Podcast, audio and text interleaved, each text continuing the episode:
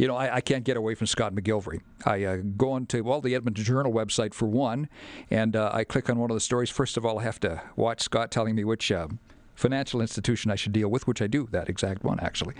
And then we turn on HGTV or DIY, and there's income property, which I really enjoy. And now he's on my show. Scott, good morning. Good morning. Thanks for having me on the show. Well, thank you, and I and I do really honestly enjoy uh, income property. You give people the chance to find out how they can afford to stay where they are, maybe even get a little nicer home if they're willing to do a little renovating and and uh, and rent some of it out. Uh, I'm wondering in Toronto, do you have uh, more liberal uh, city inspectors than we have here? Um, we. They're all pretty consistent. They're all Are pretty they? consistent. Oh, that's good. Yeah, yeah.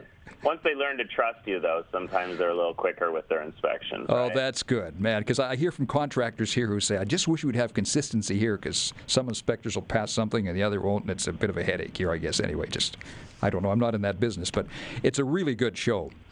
And you're coming Thank to you. you're coming to town. You're going to be at the Radisson tomorrow. What's what's going on, Scott? Yeah, I'm on my way now. I'm just uh, in between airports, trying to get there. I got a connection in Minneapolis today, Oh man! so wow. um, I'm on my way. I have uh, we have a real estate event tomorrow, and uh, basically tomorrow morning I'll be doing about an hour and 45 minutes on just training people who either want to get started in real estate investing or are already real estate investors looking for some tips and tricks on how to get better at what they're doing or maybe expand. Um, also going to kind of address, you know, the fluctuations that have been happening in that market and what they mean for, for people who want to start investing and the opportunities that are available. I was going to ask, uh, considering where we are economically right now with our economy, uh, you can still make money right now, Scott? You know what? There's we all know that there's real estate cycles, and Alberta Yeah. is you know one of the provinces that goes through some of the the most fluctuations, and um, there's there's always an up, a peak, a down, and a bottom, and depending on where you are in the cycle, there's different things you should be doing, and we're moving into obviously a buyer's market at this point.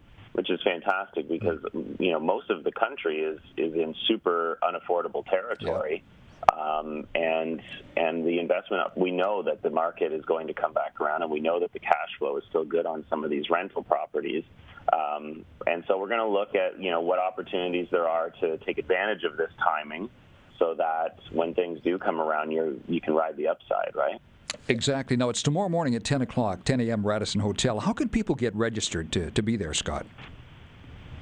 Um, well, we can you can register on our website. We've got um, we've got the wealthtour.com is the website where we have tickets, and I know we gave you some of our last Yep. tickets. Um, we are either very close to capacity or at capacity, but there may be some left this morning.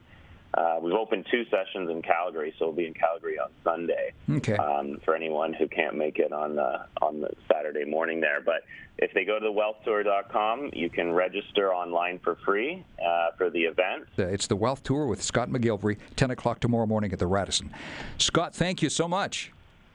Thanks for having me on the show. Anytime.